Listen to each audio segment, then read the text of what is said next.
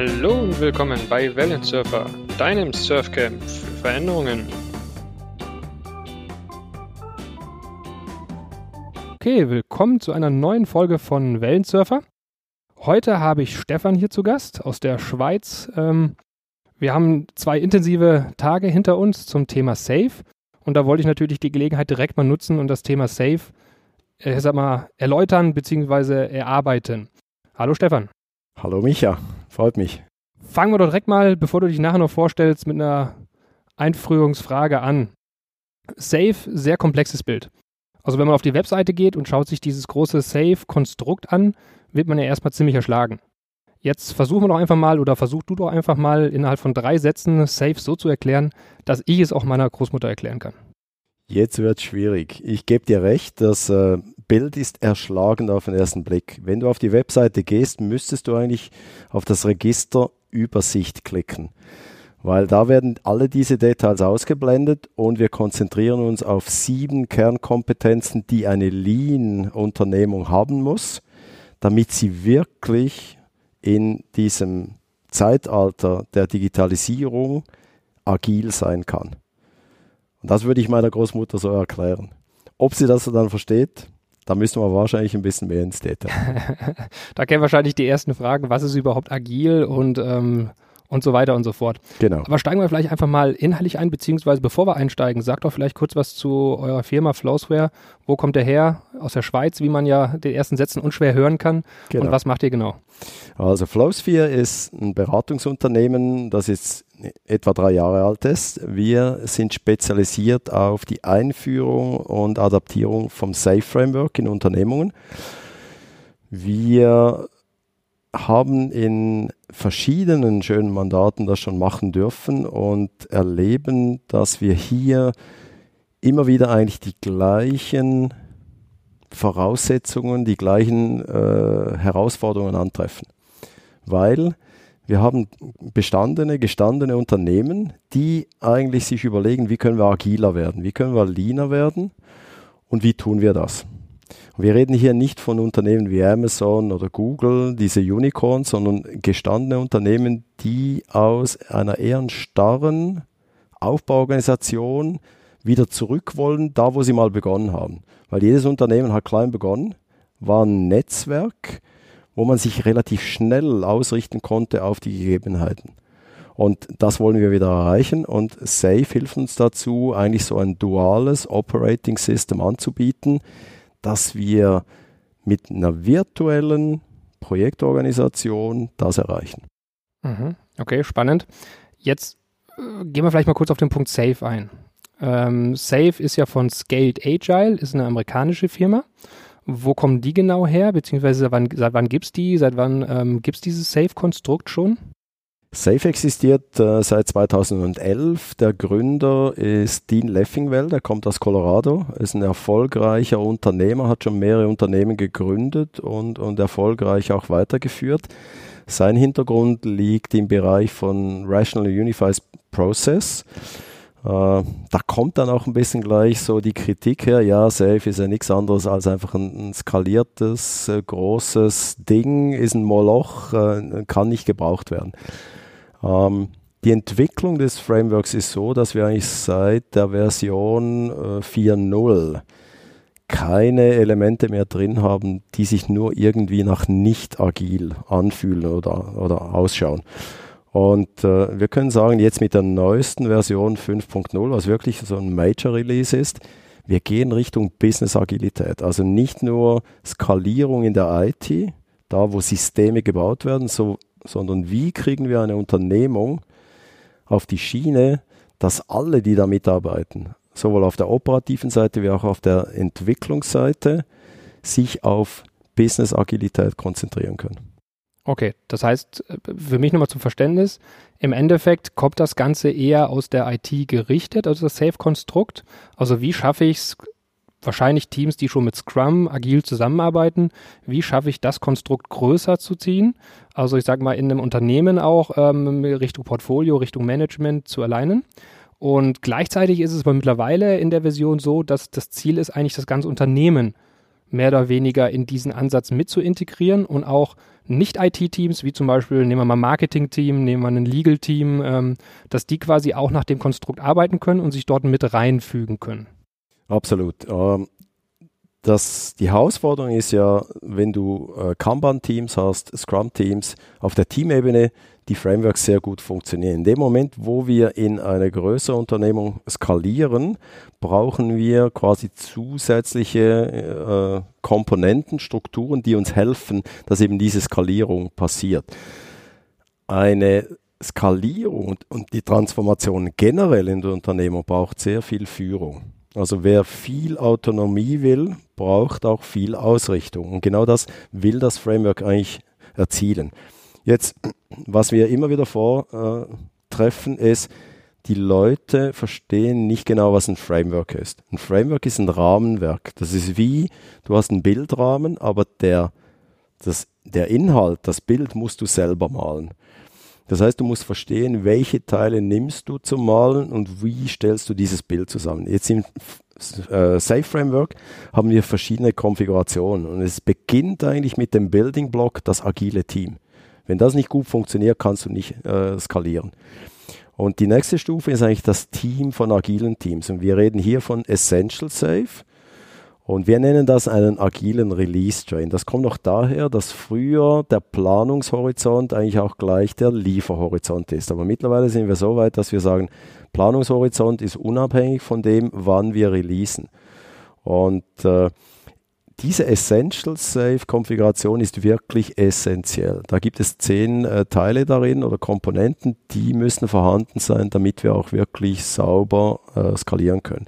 Wie du schon erwähnt hast, es geht dann weiter. Business Agilität erreichst du erst, wenn du dann wirklich Richtung Lean Portfolio Management gehst oder eine Full Configuration, wo wirklich die ganze Firma, egal die, die angestammte Aufbauorganisation plus dieses netzwerkartige Arbeiten, wenn die zusammen dann sich ausrichten und auch die Ziele miteinander erreichen. Mhm. Jetzt hast du gerade einen spannenden Punkt angesprochen, den Bilderrahmen, dass es ja ein Framework ist. Jetzt ist ja genau das, was, also das erste Mal, als ich mich mit Safe äh, beschäftigt habe, ging es genau darum oder ging es mir so, dass ich mir gedacht habe, wow, das ist aber alles schon sehr definiert, viele Prozesse, viele Strukturen. Das Ganze sieht erstmal sehr hierarchisch aus vom Aufbau, so Essential, dann mache ich Solution, dann mache ich Portfolio und das Ganze ist dann quasi nachher ähm, das Ganze Safe, also auch in den Ebenen der Mitarbeiter oder der Teams sieht so aus, als wenn das eine höher gestellt wäre als das andere. Ähm, also äh, und es, das Bild liefert ja erstmal nicht den Eindruck, als wenn ich das selber formen könnte.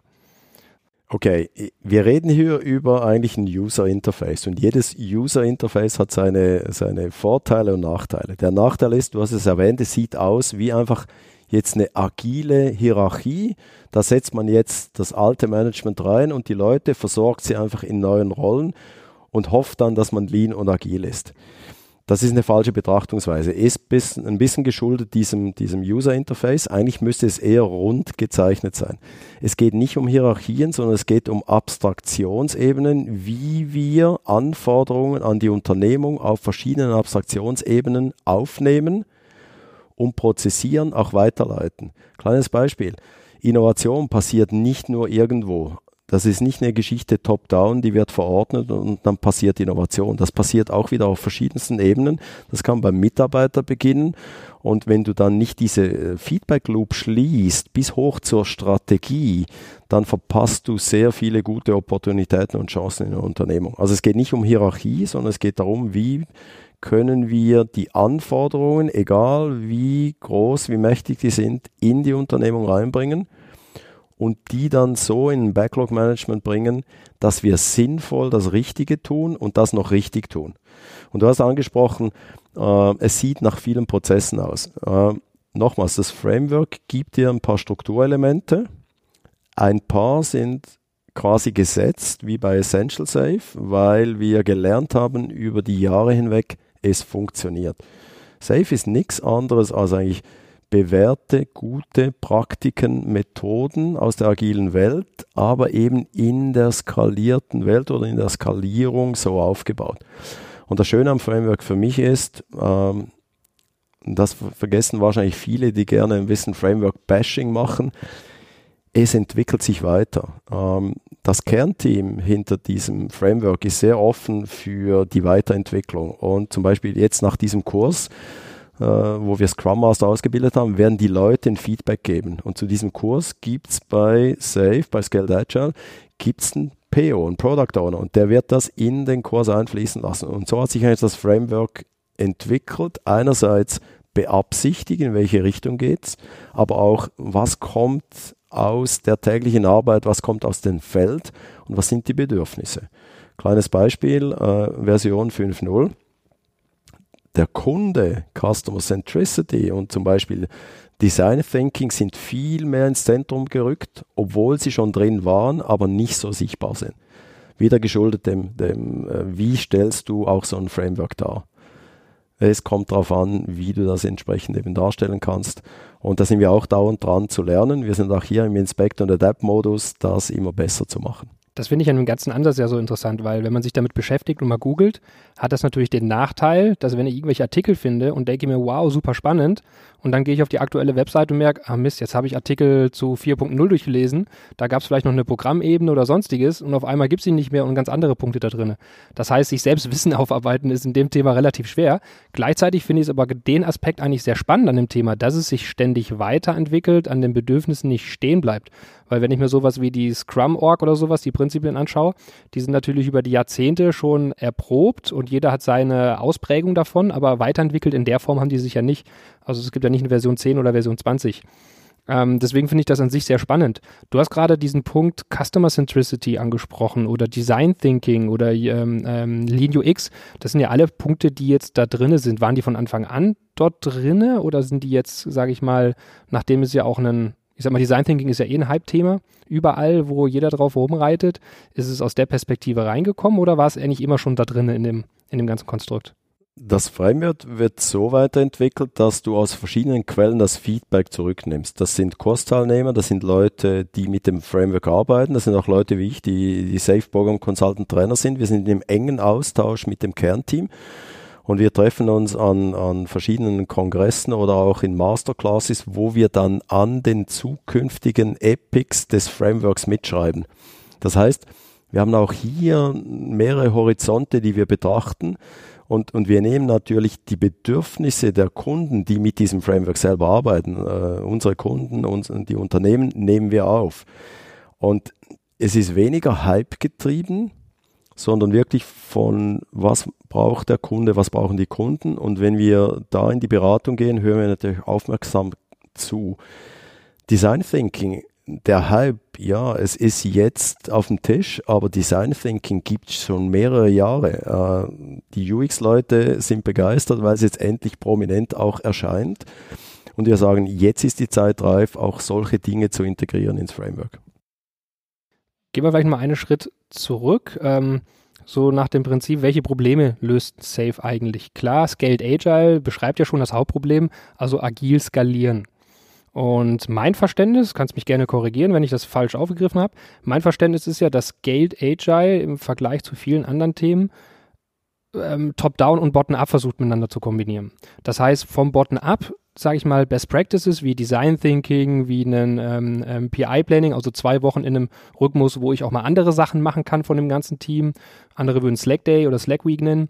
Ähm, also solche Best Practices zu nehmen, gleichzeitig aber auch die Antwort von oben zu liefern, zu sagen, wie tun wir das ganze Thema mit Management, mit oberen Strategien, Unternehmensstrategien eigentlich zusammenbringen, ohne dass es da in der Mitte einen Bruch gibt, wie es ja bei ganz vielen Unternehmen ist, wo dann unten ein paar Scrum-Teams agil arbeiten, aber nie in die nächste Evolutionsstufe kommen weil einfach das Gap nach oben zu groß ist. Ähm, würdest du auch sagen, das ist eigentlich das Kernthema, was die lösen, oder gibt es noch weitere Probleme, die sie damit lösen wollen? Genau, also vielleicht zum ersten, was du gesagt hast, äh, es gibt immer zwei ursprüngliche Gründe oder, oder Ausgangssituationen, warum jemand Safe anwenden möchte. Entweder aus der Position der Stärke heraus, wo das Management sagt, wir müssen skalieren, weil in diesem digitalen Zeitalter wir wollen vorwärts kommen. Lass uns da jetzt proaktiv äh, das angehen. Das zweite ist, wir sagen dem, du hast so eine Burning Platform. Das Haus brennt schon Und dann kommt man noch dazu, jetzt könnte man mal noch ein bisschen Safe probieren. Safe wird dir die Probleme nicht lösen. Nochmals, es ist ein Framework, es bietet dir Struktur und, und Komponenten an und du musst es dann maßschneidern. Das heißt, damit du maßschneidern kannst, musst du die Prinzipien dahinter verstehen. Das beginnt bei Scrum, bei Kanban. Wie skaliert man? Und es geht weniger darum, äh, ist das Framework jetzt wirklich gut oder nicht gut, sondern es geht darum, wie hast du es verstanden? Kennst du die Basis? Kennst du die Grundwerte? Kennst du die Prinzipien? Weil dahinter ist auch ein Lean Agile Mindset. So, und da reden wir ja von einem Denkwechsel. Und wenn du nur Copy-Paste machst, dann wirst du natürlich wahrscheinlich nicht erfolgreich sein. Und andere kopieren geht auch nicht. Ich bringe immer gerne das Beispiel, ähm, frage die Leute, kennt ihr das Spotify Model? Und dann sagen die Leute ja. Und ich sage, ich muss euch enttäuschen. Und auch die Spotify-Leute sagen, es gibt kein Modell. Wir haben vor vielen Jahren damit begonnen, haben das weiterentwickelt. Und Leute kopieren heute noch dieses sogenannte Modell und der Markt hat es dazu gemacht und sind sich nicht bewusst, sie kopieren etwas, was schon lange überholt ist und, und Spotify ist viel weiter damit. Und dasselbe wollen wir hier erreichen. Die Leute müssen lernen, es gibt gute Dinge da drin. Du startest mal mit dem äh, Framework, wie es ist, und du entwickelst es dann wirklich kontextspezifisch, unternehmensspezifisch für deine Bedürfnisse. Das bedingt natürlich, und du hast es erwähnt, dass natürlich klar ist, wo wollen wir mit dieser Transformation hin, weil nur ein Tool einsetzen äh, bringt nichts. Ich muss zuerst wissen, was ich erreichen will, im Sinne von Impact Mapping, was ist das Ziel, welche Leute sind betroffen, äh, welches Verhalten, welche Kultur wollen wir anstreben und dann gehst du eigentlich hin und sagst so, welche äh, Teile aus diesem Framework helfen uns jetzt.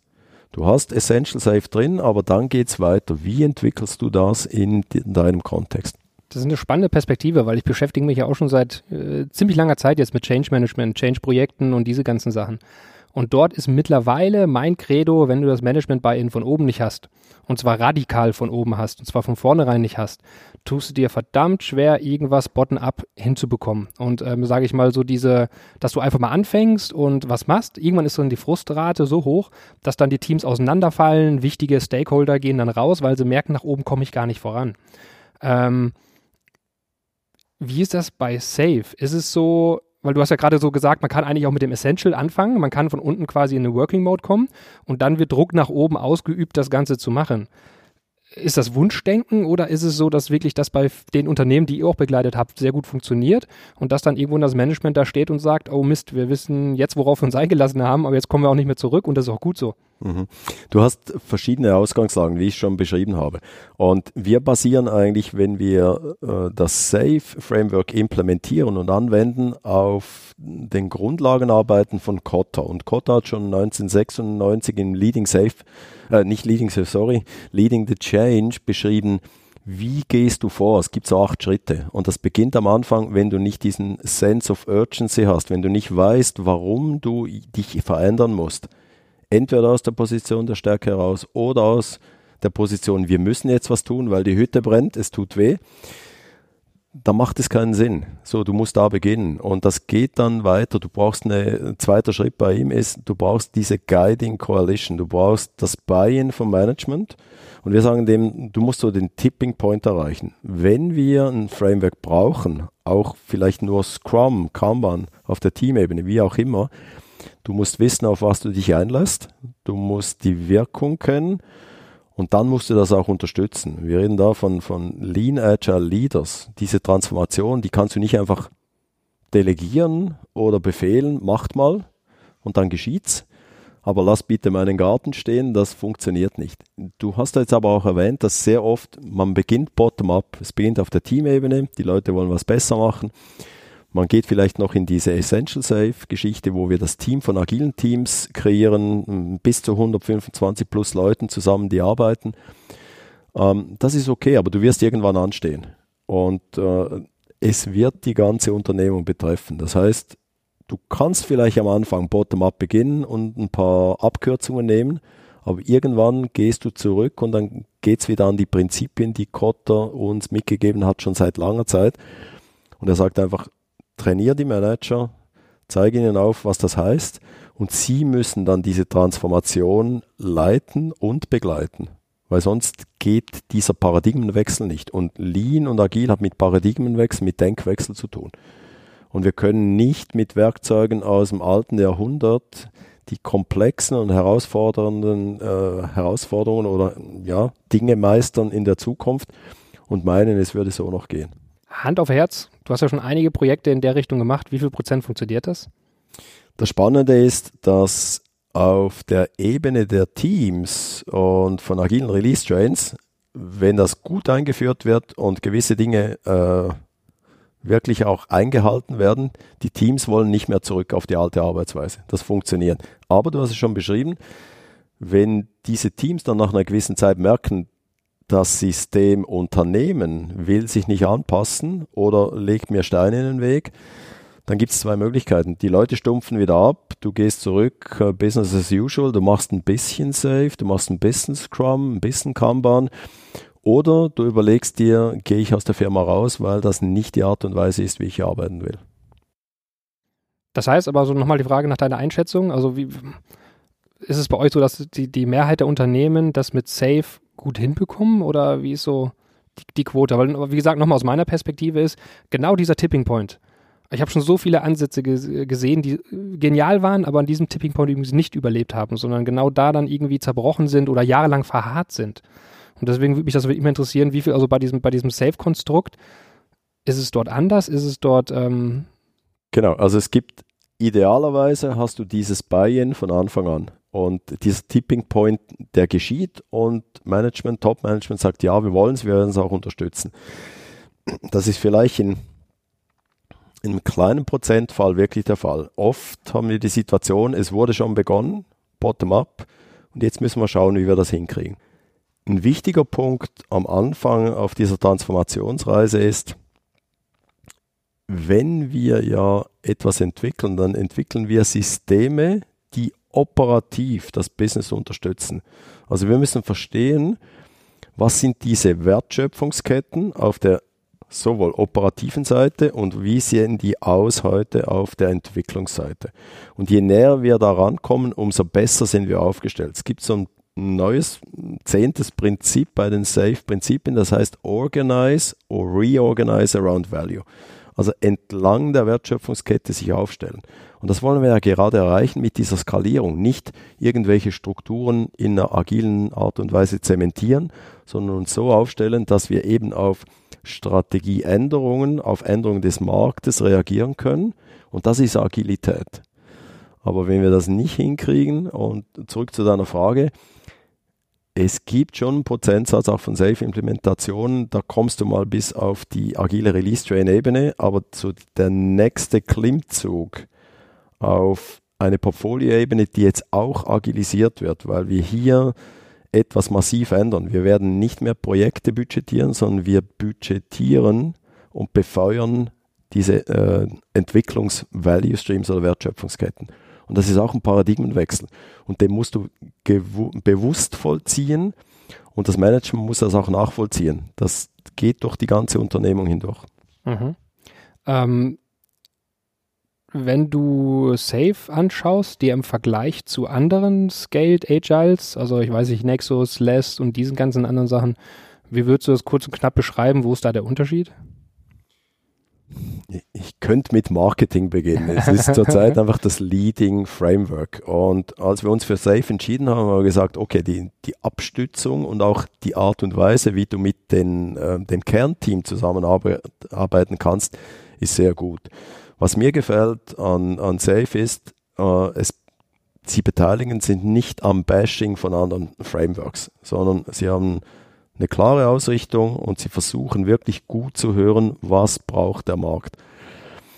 Es gibt andere Frameworks, die haben genauso ihren Platz, die haben genauso ihre, ihre die gleichen Grundprinzipien, lean, agil dahinter. Und ich würde mich nie dazu verwenden lassen, zu sagen, die machen das besser oder schlechter es gibt immer Gründe, warum sich eine Firma oder jemand entscheidet, dieses, dieses oder jenes Framework anzuwenden. Solange ich den Kontext nicht kenne von der Firma, die was anderes gewählt hat, sei es Less oder Nexus oder was auch immer oder eine Scrum of Scrum Vorgehensweise, ich würde mich nicht dazu äh, hergeben zu sagen, das ist besser oder schlechter. Wir sehen einfach mit dem, was wir in den letzten fünf Jahren gemacht haben oder machen durften, die Wirkung nach außen ist da. Die Business-Resultate sind da. Und ich habe gern so ein bisschen diesen Spruch und, und den nehme ich auch für mich zu Herzen. Du musst nach außen nicht groß verkünden, wie gut du bist, sondern lass die Resultate sprechen. Lass die Resultate den Lärm machen für dich. Und das ist das, was wir eigentlich erleben. Mhm. Lass uns mal drei äh, Elemente, die ich äh, enorm wichtig finde, kurz rausnehmen. Das eine ist für mich Value Stream, hast du gerade grob angesprochen. Das zweite ist für mich eigentlich das ähm, PI Planning. Und das dritte ist das Thema Kanban. Ähm, kannst du noch mal kurz die drei Sachen in ein paar Sätzen erklären? Weil das sind für mich so, glaube ich, die Knackpunkte von dem ganzen Konstrukt. Also nochmal zu, zu Value Streams oder Wertschöpfung, Wertschöpfungsketten. Äh, wir unterscheiden die operativen äh, Wertschöpfungsketten und wir unterscheiden die, oder das zweite sind die Entwicklungswertschöpfungsketten. Jetzt, wenn wir aus einer IT-Sicht schauen oder aus einer Sicht, wo wir Systeme bauen, die ja den Zweck haben, das operative Geschäft zu unterstützen, dann haben die nicht einen Selbstzweck, sondern du musst die operative Wertschöpfung verstehen, damit du dich so aufstellen kannst auf der Entwicklungsseite, dass du möglichst nahe an den Leuten dran bist, die den Bedarf äußern. Und da haben wir äh, gelernt, diese Value Stream Identifikation am Anfang ist ganz, ganz wichtig. Heißt aber, du rüttelst da natürlich an Aufbauorganisationen in der IT, in der Systementwicklung, wo dann gewisse Leute sagen, ho, ho, langsam, äh, was macht ihr da? Ähm, und äh, wir gehen da eigentlich nicht an die Aufbauorganisation ran am Anfang, sondern wir sagen, lass uns mal rausfinden, wie wir mit so einer virtuellen, möglichst langlebigen Organisation, die sich eben auch anpassen kann, wie können wir näher an die operativen Wertschöpfungsketten kommen. Und über die Zeit, lass uns dann überlegen, was heißt das auch für die Aufbauorganisation. Das zweite, das PI Planning. Was ist das PI Planning? Äh, viele kennen vielleicht den Begriff Big Room Planning. Nimm all die Leute zusammen, die eng zusammenarbeiten müssen, weil sie Abhängigkeiten haben. Also die Leute, die eben dann einen Teil von so einer Wertschöpfung unterstützen oder vielleicht so einen ganzen Wertstrom äh, wirklich äh, weiterentwickeln und äh, unterhalten. Jetzt in diesem PI-Planning, PI steht für Programminkrement. Ähm, Programminkrement geht von circa acht bis zwölf Wochen, idealerweise zehn Wochen. Und die Kadenz da drin sind zwei Wochen Iterationen oder Sprints. Das heißt, du hast fünf so Iterationen. Vier davon werden ausgeplant oder werden geplant. Du hast entsprechende sogenannte Programminkrement-Ziele dazu, die du erreichen willst. Und du hast am Schluss eine sogenannte äh, Innovation and Planning Iteration die wieder dazu dient, äh, Arbeit fertigzustellen, auch den Raum zu bieten für Innovation und wieder diese, wir sagen den Planning Readiness, die Planungsbereitschaft für das nächste PI-Planning äh, herzustellen. So, jetzt, äh, es gibt so einen schönen Spruch, äh, den, den, tauschen wir öfters aus. Es gibt eigentlich an so einem Framework nichts Magisches. Aber wenn es was Magisches gibt, dann ist es dieses PI-Planning, weil du kriegst bis zu 125 plus Leute in den Raum. Und wir dürfen nicht vergessen, das sind alles Knowledge Workers. Und, und die Definition von Peter Drucker ist, ein Knowledge Worker ist eigentlich jemand, der mehr weiß als der Chef. Und wir haben in der Vergangenheit gesehen, dass Pläne, die von Chefs oder Projektleitern gemacht werden, nie so gut sein können, wie wenn die Knowledge Worker selber diese Pläne erstellen. Also wir gehen von einem Push-System in ein Pull-System über. Wir haben eine Idee, in einem Programm-Backlog, in welcher Reihenfolge wir an welchen Funktionalitäten und Services arbeiten wollen. Und die Teams ziehen dann in diesem PI-Planning diese Features, zerlegen sie in sogenannte Stories und erstellen dann den Plan, konsolidieren das in sogenannten PI-Objectives oder PI-Ziele für die nächsten acht bis zwölf Wochen und gleichen das nochmals mit dem Business ab. Also im Peer Planning kommt auch das Business dazu und sagt uns, jawohl, das ist auch das, was wir strategisch verfolgen wollen. Und äh, ich sage dann immer, ich, ich kriege ein bisschen leuchtende Augen, wenn ich über Peer Planning rede, weil da geschieht wirklich was Magisches. Uh, du hast so viel Wissen im Raum, so viel Energie über diese zwei Tage. Das ist eigentlich eine verrückte Geschichte. Zwei Tage, 125 plus Leute, man rechne, da wird viel Geld investiert. Und wir hören dann oft äh, Management sagen, ja, die sollten besser arbeiten. Äh, wir sagen dann, planen und sich ausrichten ist Schwerstarbeit. Und wer da schon mal dabei war, der weiß nach zwei Tagen, du bist dead flat, du magst nicht mehr. Und du bist froh, dass du noch ein bisschen Zeit hast, bevor die nächste, der nächste Sprint oder die nächste Iteration beginnt. Aber das Ziel ist Ausrichtung auf Zielsetzungen und der Plan ist nur ein Mittel dazu. Es geht nicht um Planerfüllung, sondern es geht darum, Ziele zu erreichen. Und das ist wieder einer dieser Building Blocks, der uns dann ermöglicht, dass wir wirklich Richtung Business Agilität gehen. Also das heißt, in den nächsten acht bis zwölf Wochen, wenn was passiert, können wir sofort anpassen. Wir haben eine Grundstruktur, die ist aber nicht heilig, sondern wir können die auch wirklich ganz schnell anpassen. Das ist wirklich eine coole Geschichte. Das dritte musst du mir nochmal fragen. das dritte war Kanban und vielleicht da auch zwei Sätze zu. Ähm, ich finde Kanban mega spannend, weil Kanban habe ich persönlich auch jahrelang unterschätzt. Ich dachte immer, Kanban ist ein einfaches Board an der Wand, wo ich von ähm, Backlog auf In Progress und dann schiebe, wenn ich irgendwas gemacht habe und total unterschätzt, was dahinter hängt.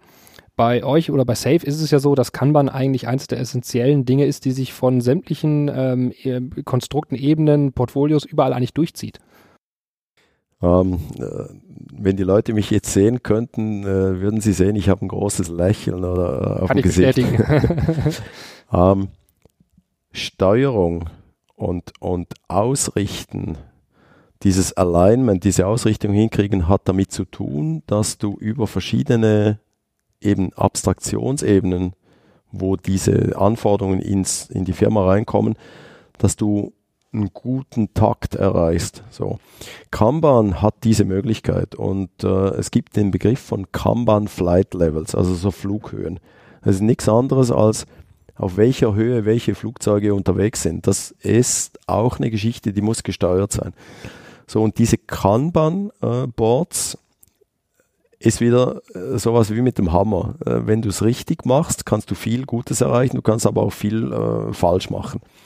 Die meisten Kanban-Boards sind nichts anderes als eine andere Form von Darstellung der Arbeit. Also nimm die Excel-Liste, dreh sie um 90 Grad und äh, dann ist es ein Kanban-Board.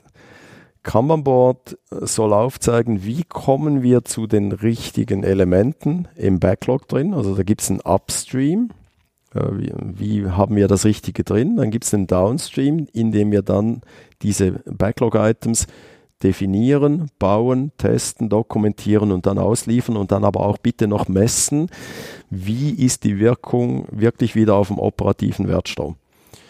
Äh, viele vergessen dann und sagen, er ist dann und aus den Augen, aus dem Sinn. Nein, dann wird es erst richtig spannend, weil wahrscheinlich das, was wir gemacht haben, solange wir es nicht messen und ausliefern, ist es eine Hypothese. Das vergessen auch viele. Und Kanban kann schön aufzeigen, wie viel Zeit brauchst du äh, in der Vorbereitung, wie viel Zeit brauchst du. Und es geht um ein Flusssystem. Und bei Kanban ist die Sichtweise, was ist die kürzeste nachhaltige Durchlaufzeit?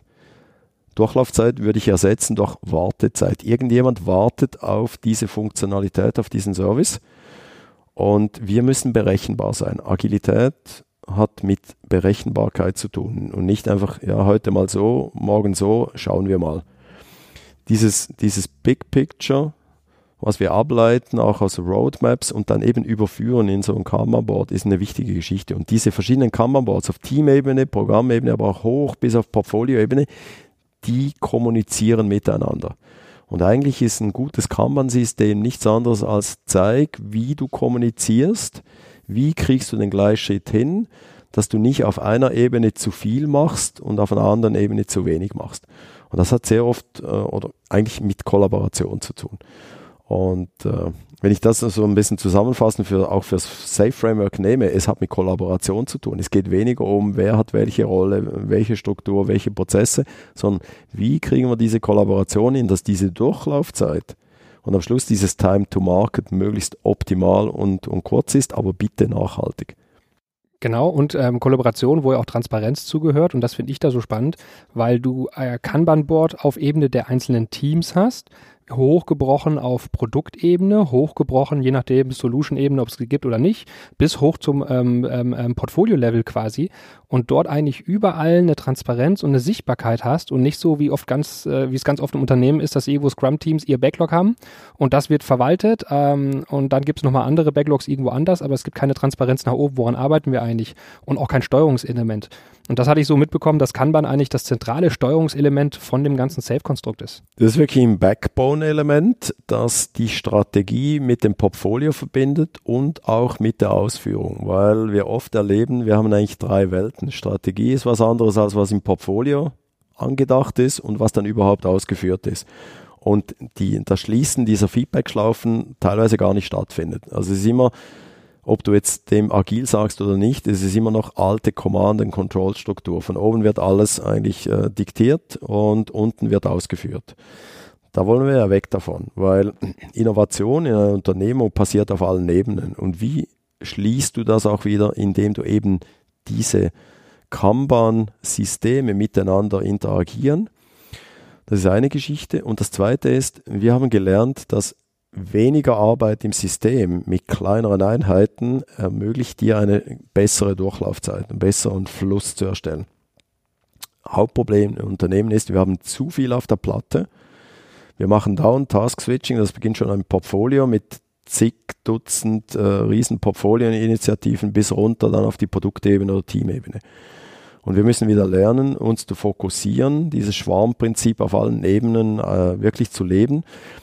Und damit wir das sichtbar machen können, benutzen wir eben das Kanban-System, weil wenn ein Kanban-System mit guten Work-in-Process-Limiten arbeitet, dann können wir diese quasi Engpässe, diese Blocker auch aufzeigen. Du hast es erwähnt, es hat mit Transparenz zu tun. Und Transparenz ist eine schöne Geschichte, tut aber auch oft sehr weh, weil du kannst es dann nicht mehr negieren und du musst dann systemisch arbeiten. Also du musst auch hier äh, so das Prinzip Systems Thinking anwenden lokal optimieren ist out, in ist wirklich eine ganzheitliche Sicht zu haben und über diese Kollaboration mittels so einem Kanban-System das auch wirklich zu leben und aufzuzeigen. Mhm. Sehr spannend. Kleine Geschichte dazu. Wir haben das jetzt vor kurzem das WSJF ähm, genutzt, also die Schätzmethode, die auch bei Safe ähm, genutzt wird. Und da ist genau der Punkt rausgekommen, dass ein Thema viel zu groß war, in der Schätzmethode ganz schön runter priorisiert wurde und plötzlich das Thema doch kleiner geschnitten werden kann, was vorher ein Ding der Unmöglichkeit war. Das heißt, diese ganze Sichtbarkeit, diese ganze Thematik, sich so damit zu beschäftigen, ist natürlich genau der Weg, schneller auf kleine Einheiten zu kommen, schneller was umzusetzen, was ja der agile Gedanke ist, zu lernen, weiterzuentwickeln, lernen, weiterzuentwickeln. Und das finde ich in dem Konstrukt sehr, sehr, sehr spannend. Ich glaube, man muss noch äh, Folgendes berücksichtigen. Äh, du kannst ein Kanban-System richtig aufsetzen, du kannst trotzdem, ich sage es jetzt mal ganz schroff, Schrott drin haben. Du machst das Falsche. Du kannst es formal richtig machen, aber du hast das Falsche drin. Woran liegt das? Du musst daran denken bei diesem Backlog-Management, dieser Interaktion. Es geht immer wieder darum, was braucht das Business? Was sind die Ziele? Was verfolgen wir? Wie kriegen wir das gebacken? Wie kriegen wir das runter? Also dieser Upstream, dass wir das Richtige drin haben, ist genauso wichtig wie der Downstream, wo wir es dann implementieren und umsetzen. Und äh, du hast es kurz erwähnt mit WSJF, Weighted Shortest Job First, eine der Möglichkeiten, wie man priorisieren kann. Wir wollen ja auch sehen, wie groß sind diese Elemente drin. Also wir müssen sie einschätzen und wir müssen priorisieren. Wir kennen das auf der Scrum-Ebene, dass der Product Owner für dieses Sequenzieren zuständig ist. Dasselbe passiert dann vielleicht in einer anderen Art und Weise, äh, wo wir eine andere Struktur anwenden, mit, mit Programmmanagement äh, oder auch den Architekten zusammen, damit wir hier eben eine saubere Priorisierung hinkriegen. Und mit der Priorisierung haben wir wieder dieses fokussierte Arbeiten. Wir ziehen nicht gleich ein Dutzend Dinge rein in die Arbeit, sondern wir fokussieren uns eins nach dem anderen und stellen dann sicher, dass eben diese, diese Durchlaufgeschwindigkeit viel, viel besser ist. Mhm. Wir sind fast am Ende, trotzdem noch ein paar kleine Fragen. Ähm, das eine ist, Architekten spielen eine sehr große Rolle bei dem ganzen Konstrukt. Warum ist das so? Äh, wenn du auf die Scrum-Ebene zurückgehst, auf die agile Team-Ebene, dann hast du in diesem agilen Team hast du eigentlich drei unterschiedliche Hoheiten. Das eine ist der Product Owner. Product Owner ist die inhaltliche Hoheit. Was und warum tun wir etwas? Dann hast du den Scrum Master, der ist eigentlich eine prozessuale Hoheit. Der hilft, dass das Framework richtig äh, gelebt wird, der hilft dem Team, er schaut, dass die Prozesse gut laufen, äh, er skaliert auch Impediments, irgendwelche Hindernisse. So, und dann hast du noch die cross-funktional zusammengesetzten äh, Teams äh, innerhalb diesem oder die Leute in diesem Team.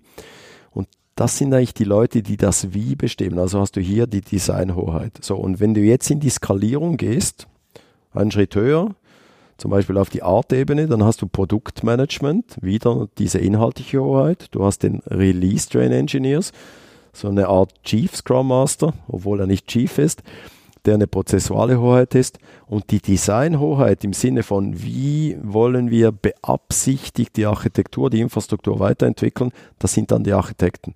Und das skaliert sich hoch bis auf Unternehmensebene.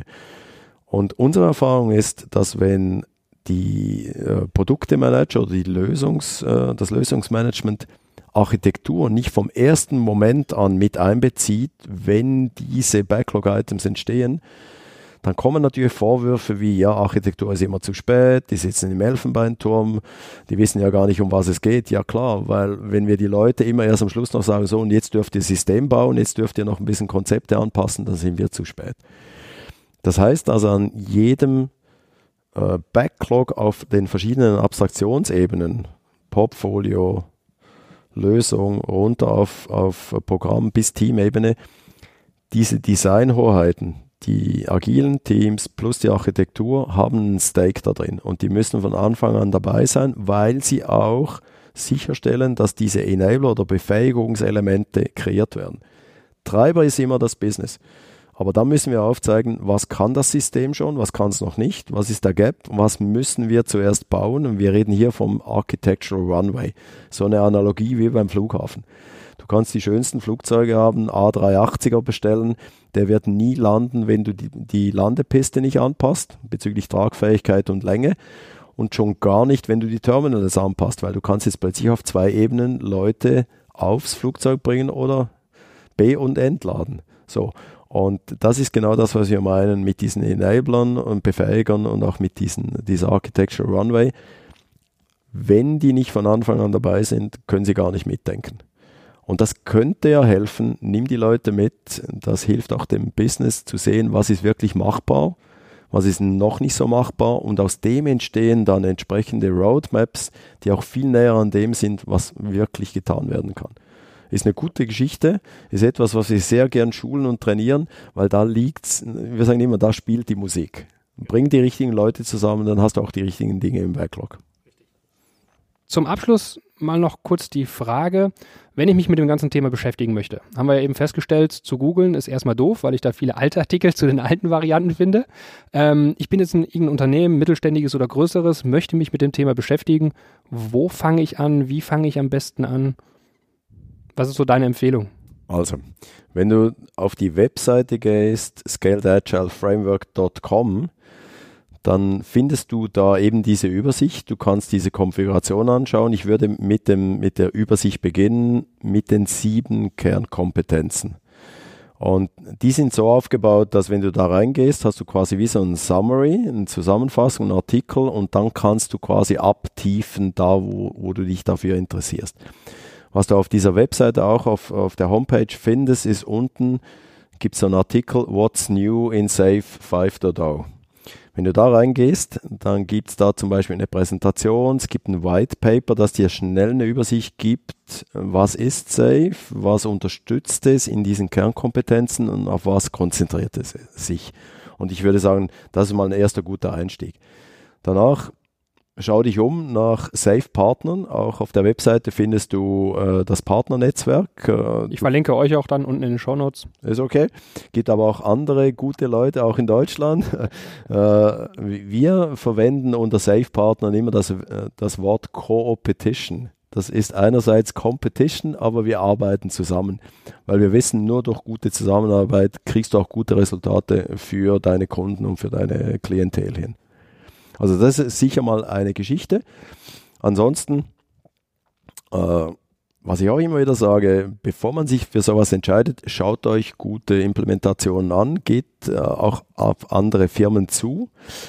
Auf der Webseite gibt es auch äh, äh, Study Cases. Äh, man kann sich die anschauen. Es gibt fast für jede Branche gibt's irgendwelche Cases, die wurden nicht von Scaled Agile geschrieben, sondern wirklich von den Kunden. Da findet man dann auch so ein bisschen Metriken drin.